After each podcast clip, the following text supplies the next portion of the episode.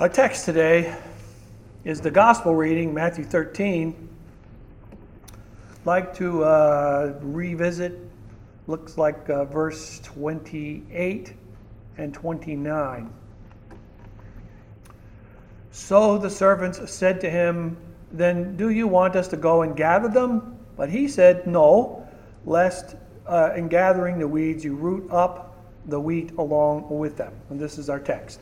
In the name of the Father, and the Son, and the Holy Spirit. Amen. Uh, I don't know if you have ever seen this, but uh, there's a, uh, a, show that shows up on TV here and there uh, called Master Chef with uh, what's his name, Gordon Ramsay, I think is his name, and he's sort of mean to people that are learning how to cook. Actually, he's very mean to people who learn how to cook. But you know, one of the one of the things that they do to, uh, would you say, filter out the people that really know what they're doing, is they have this moment. Uh, it's sort of a game uh, where you got to name the food, or name the ingredient, or something like that. So they have this table full of stuff uh, some of which is obvious and some of which isn't. They have to name the stuff. And so these relatively experienced cooks, I mean, they couldn't be there if they didn't have some idea what they're doing. Um, they have to name some of these things. The problem is they never can be quite sure of what they're looking at because they know that it's a game and there's going to be some sneaky stuff. So, I mean, I've seen people get bananas wrong just because they think that something's up. Uh, so you get, when you're in a thing like that, you're in a difficult spot. Uh, there's a lot of pressure, so you've got nerves and you've got self doubt and you've got uh, confidence problems and you've got people trying too hard to impress somebody. And, and so you get uh, abounding failures, I guess is what you could say happens in that place. And if I'm not mistaken, that's pretty much what they're after, filtering out people. Now, I, am bringing this up because this chapter of Matthew is chapter 13. It's, it's almost all parables. Um, and and uh, this stuff is difficult to sort out. I mean, even stuff that you understand in the way of English, the language isn't complicated, but a lot of times the substance of what is said is just too difficult to understand completely. Um, but two, two ideas that are frequently mentioned from Jesus in these parables are uh, first of all, do you understand? And for some reason, these guys, they always say, oh, yeah, I got it. And when they should have said, I don't know what you're talking about. uh, I mean, that should have been what they said, but they didn't. Uh, and then he always says, like they did in this one, uh, he who has ears, let him hear which in, uh, here we sit and we listen to these parables, and sometimes we go, huh? Uh, and I imagine they are the same way because they're, they're just difficult. But Jesus expects you to listen. Jesus expected them to listen. He was teaching them, and there are a lot of people listening in, and he expects them to listen. Uh, I think just because of the way he talks that he doesn't want everybody to understand completely. And sometimes these things they go off the rails a little bit with people. So this particular parable is called uh, well. In, in the old days, we used to call this the wheat and the tares. Uh, tares is a kind of weed. So, and, you know, in this translation, we talk about weeds. The thing that's special about tares is it's a specific kind of weed that looks exactly like wheat when it comes up out of the ground until it comes to, to grain. So, you know, if you look at a wheat plant and you look at a tare plant and they both come up next to each other, they look identical, which is a problem. Uh, uh, they, they've come to coexist in this parable in the field, which he says is the kingdom of heaven. Now, the, the, the ultimate problem is uh, uh you can't tell the difference before it's time for the harvest. You know, when there's grain on it, then you can see because some of it has grain and some of it's a weed. But before that, you can't really tell exactly. It's very difficult to tell the difference. Um, and uh, so when these guys say, Should we go out and, and dig up the weeds? they're told not to do that because it's not obvious which ones are weeds and which ones aren't.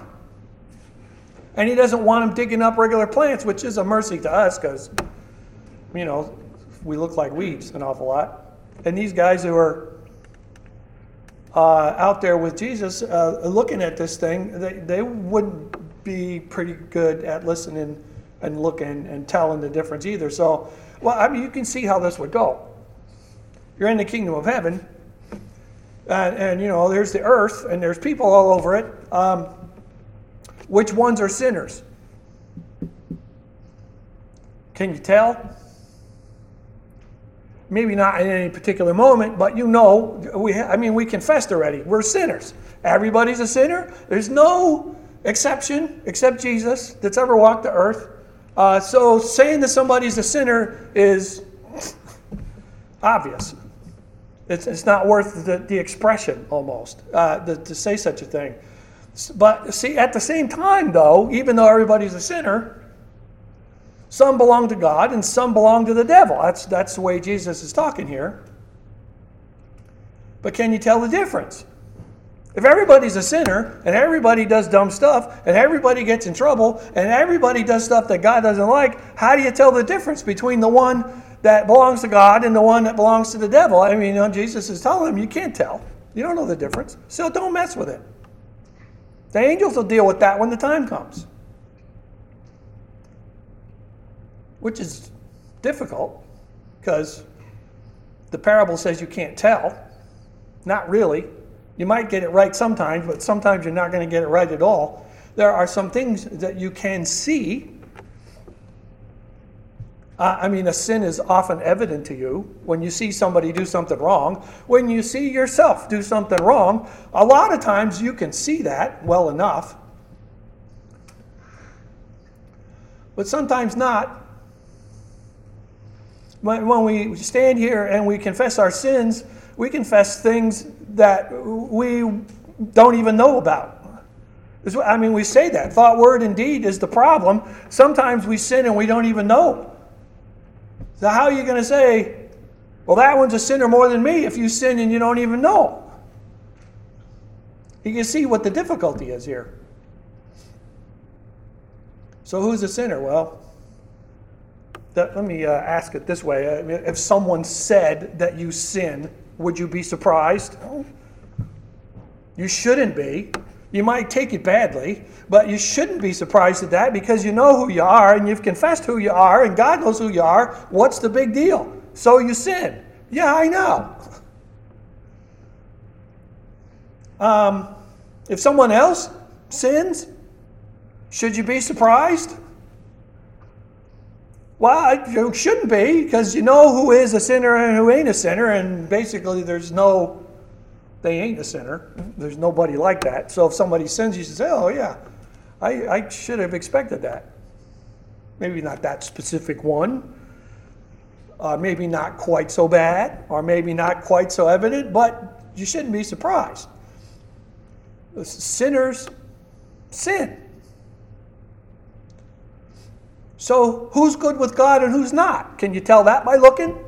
I mean, if you can't even necessarily tell what's a sin and what isn't all the time, even in yourself, I mean, you can say, yep, that's a sinner, and yep, I'm a sinner, but uh, that's something that you know because somebody told you. And it came from God, so you believe this to be true, but you don't always see it. Can you tell by looking who's in with God and who's not? Could someone else tell that about you they happen to pick one of your really bad moments? I'm sure you've all had one or two. See, and, and that's the problem of the wheat and the weeds. Uh, who, I mean, theoretically, if you want things to be good in the world, you want to take out the ones that are bad, right? The ones that are not belonging with God, except who sins? Well, everybody does, and you can't tell the difference. So, yeah, uh, how are you going to have anything to do with fixing it? Well, the answer is you can't. You can't. And Jesus doesn't want you pulling out the weeds because you can't tell that either. So it's not your job. It's, it's one of those things that explains when he says, Judge not lest you be judged. because you can't, or at least not properly. But if you have ears to hear, like he said that you're supposed to, meaning the Spirit to believe like Jesus when you hear stuff, when he says, you should believe him because that's the ears that hear. It's pretty clear you can't trust your own judgment about if someone belongs to God or not. I mean, if you're listening to Jesus and that's kind of what he said to you, then you should say, okay, so I can't tell the difference. So I shouldn't be judging that.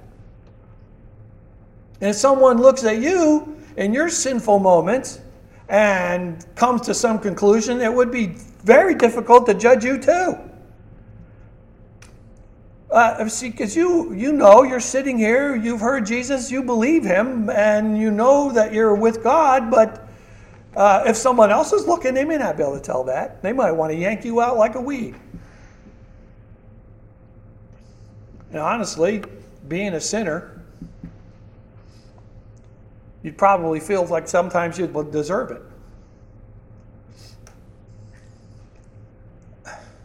It, it works both ways that way, which is why you're not supposed to try to figure it out. It's not your business, really. God is the only true and perfect judge of these things. It's even worse trying to predict the future than it is to try and figure out who's in and who's out. Because, see, that's the other problem even if somebody is clearly and definitely out, which there's no such thing in the mind of a human being. You can't definitely be definite about anything. Uh, if, if, even if it looked like it was obvious right now, what's going to be like in a year? Because all of you changed sides at some point in your life. A lot of you when you were babies, but uh, not not all of you. All of you were dead in your sins until something happened to you. All. Uh, it's, it's the future, it changes things. And there are, I would suppose, people that look like they're obviously in who might not really be. And then, you know, in two years they fall away and they're gone and because they weren't really in. And how, how could you know that? So not only is the now a problem, but the future is a problem.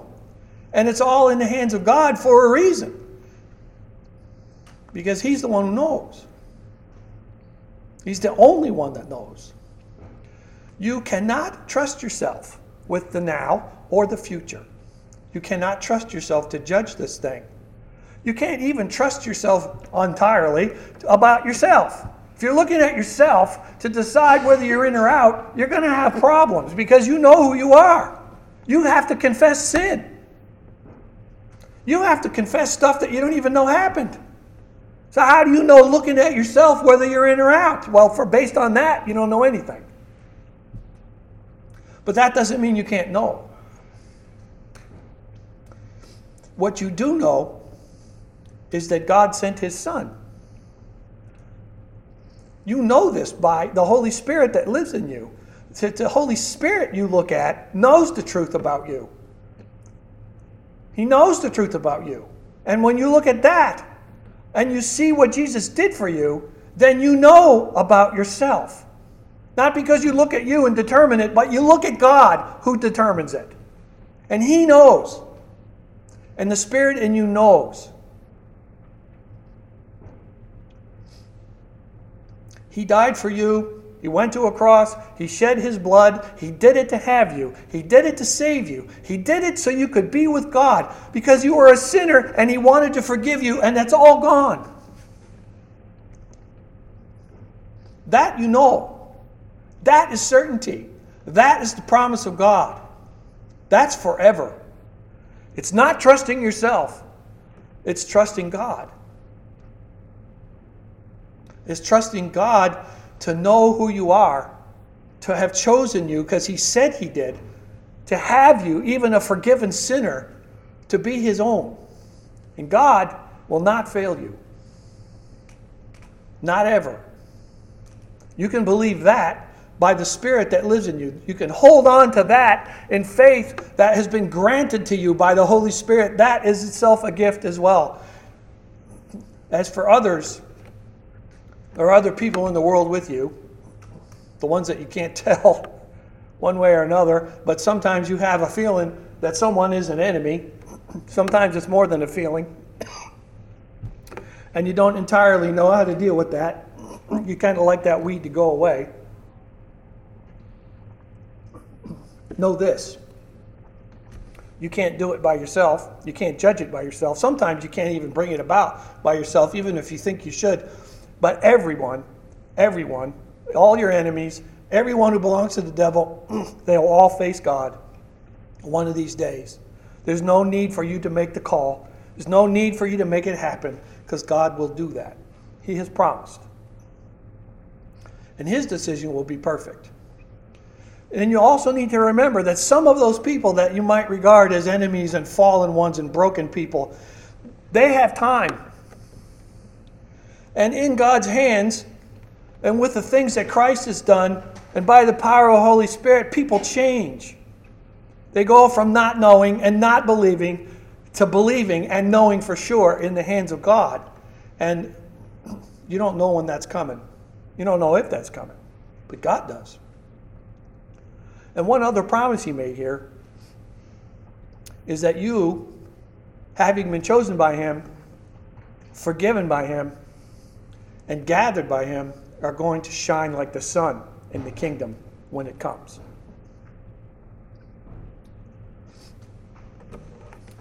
I um, I'm always reminded of this stuff. We talk about this in the Genesis class all the time that you know, we're doing in the mornings or all the time, really. You have these people that we think of as the heroes of the faith. Uh, and every last one of them are knuckleheads. They, they're all messed up. Uh, Abraham, uh, not once but twice, tries to pass his wife off as his sister so that his life would be safe. Which, I mean, you know, you're not really supposed to do that. And he gets in trouble for it. And that's not bad enough because Isaac, his son, did the same exact thing with the same exact people. Not any better.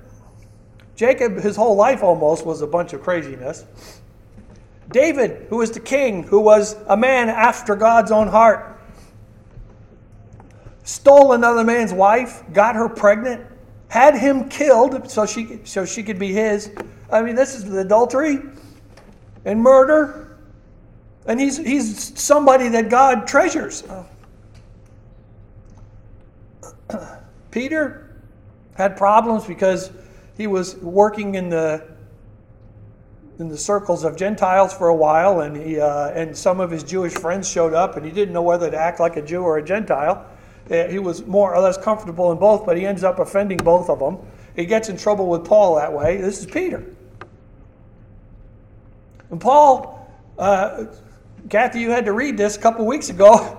I can't do what I want to do. I want to do this, but I do that. I mean, just, this is Paul. He is having problems, calls himself wretched because he's a sinner. All of them are sinners. All of these heroes of the faith, so called, all of them are sinners. All of them forgiven. All of them belong to God in eternity. God does not make mistakes on this. He has convinced you by the work of His own Spirit, the one that lives right in you right now, that Christ died for you, that you will live with Him forever. It is a promise to you, it is convinced in you because you have this unmistakable faith, because it's not yours. It's, it belongs to God, and it's in there to convince you that He has chosen you, that He will have you, and this will be yours forever. Even you, even forgiven, even sinner, all you in God's hands, forgiven, holy, perfect. Amen. And now may the peace of God, which passes all understanding, keep your hearts and your minds in Christ Jesus. Amen.